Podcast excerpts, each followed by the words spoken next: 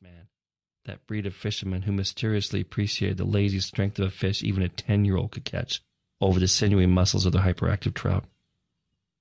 As the story went, the river had been a mistake. Not the fact it existed, of course, but the fact that a drunken forestry worker had once dumped a truckload of trout there ten years before. Not normal hatchery trout either, lunkers, ranging from 16 to 30 inches, each capable of fighting harder than a bass twice their size, had suddenly found themselves part of the Jacob Mountain ecosystem. The trout were the secret. The river, threading through high fields of tobacco and foul plots of pig farmers, was virtually unfished, the locals seeing trout as beneath them and not even worthy of drift netting. Their scoffing made Dickie smile. Transplanted from New Jersey, he had a definite understanding of the Southerners' circular family trees and their inability to grasp concepts that they couldn't actually grasp. Concepts such as the true beauty of a shimmering trout as it leapt from the churning cold depths of a swift stream, snapping its long jaws upon a wayward mayfly. Concepts such as the glory of the cruel crawl through thorns and slapping branches to the perfect hole, the only way to sneak up on intelligent trout. Concepts such as the geometry necessary for the perfect cast, bow bent and snapping an underhanded mad-maned delicacy beneath the eaves of a low-slung magnolia that dipped its broad green leaves into the rippling water.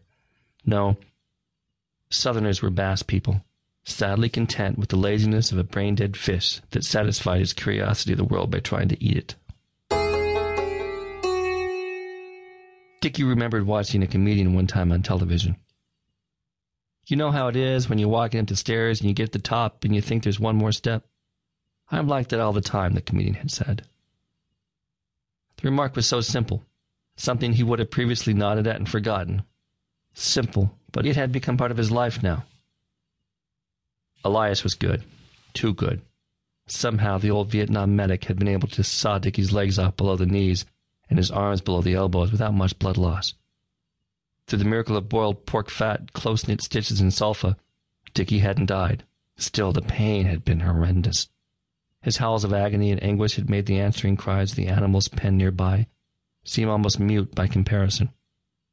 But this was a necessary transition, a metamorphosis that was at the crux of his agreement.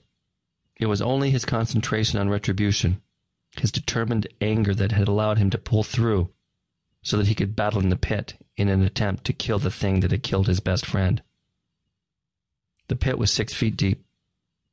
Each twenty foot long side was bolstered by iron hard logs, cured and tempered by the blood of hundreds.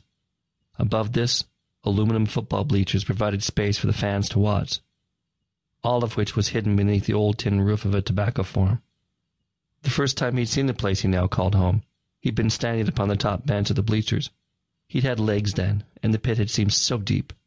Never again did he have the same vantage point, for not only had he been reduced to the perspective of a low man, but his domain had become the below, not the above.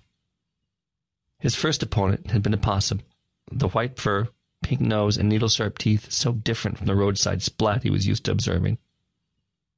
Like a newborn foal, Dickie had stood, his weight resting on the flat nubs of knees and elbows, each covered with a hard leather cap, Balance came and went, his face dodging the dirt every time he fell. Through the pain and the confusion, he'd heard the cheers of an audience rebounding off the metal of the roof. The air vibrated with their combined energy, each and every shout targeted at him, because of him. He shook with fear, the enormity of his decision finally realized. Blood, snot, and tears had almost smothered his anger and quenched his drive. But after the possum latched on to the back of his thigh, tearing away painful chunks of flesh, Defense became automatic. Darwin took hold, and Dickie rolled, using his superior weight to batter the animal into a stupor. The feeling he'd had when he'd finally gagged on the creature's blood, his teeth gnawing spastically upon the stringy arteries of the neck, was better than any sex.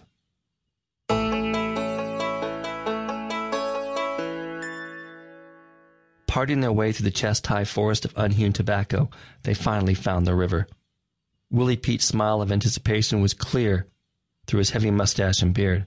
Dickie matched it, and they shook hands. Willie headed north. Dickie went south.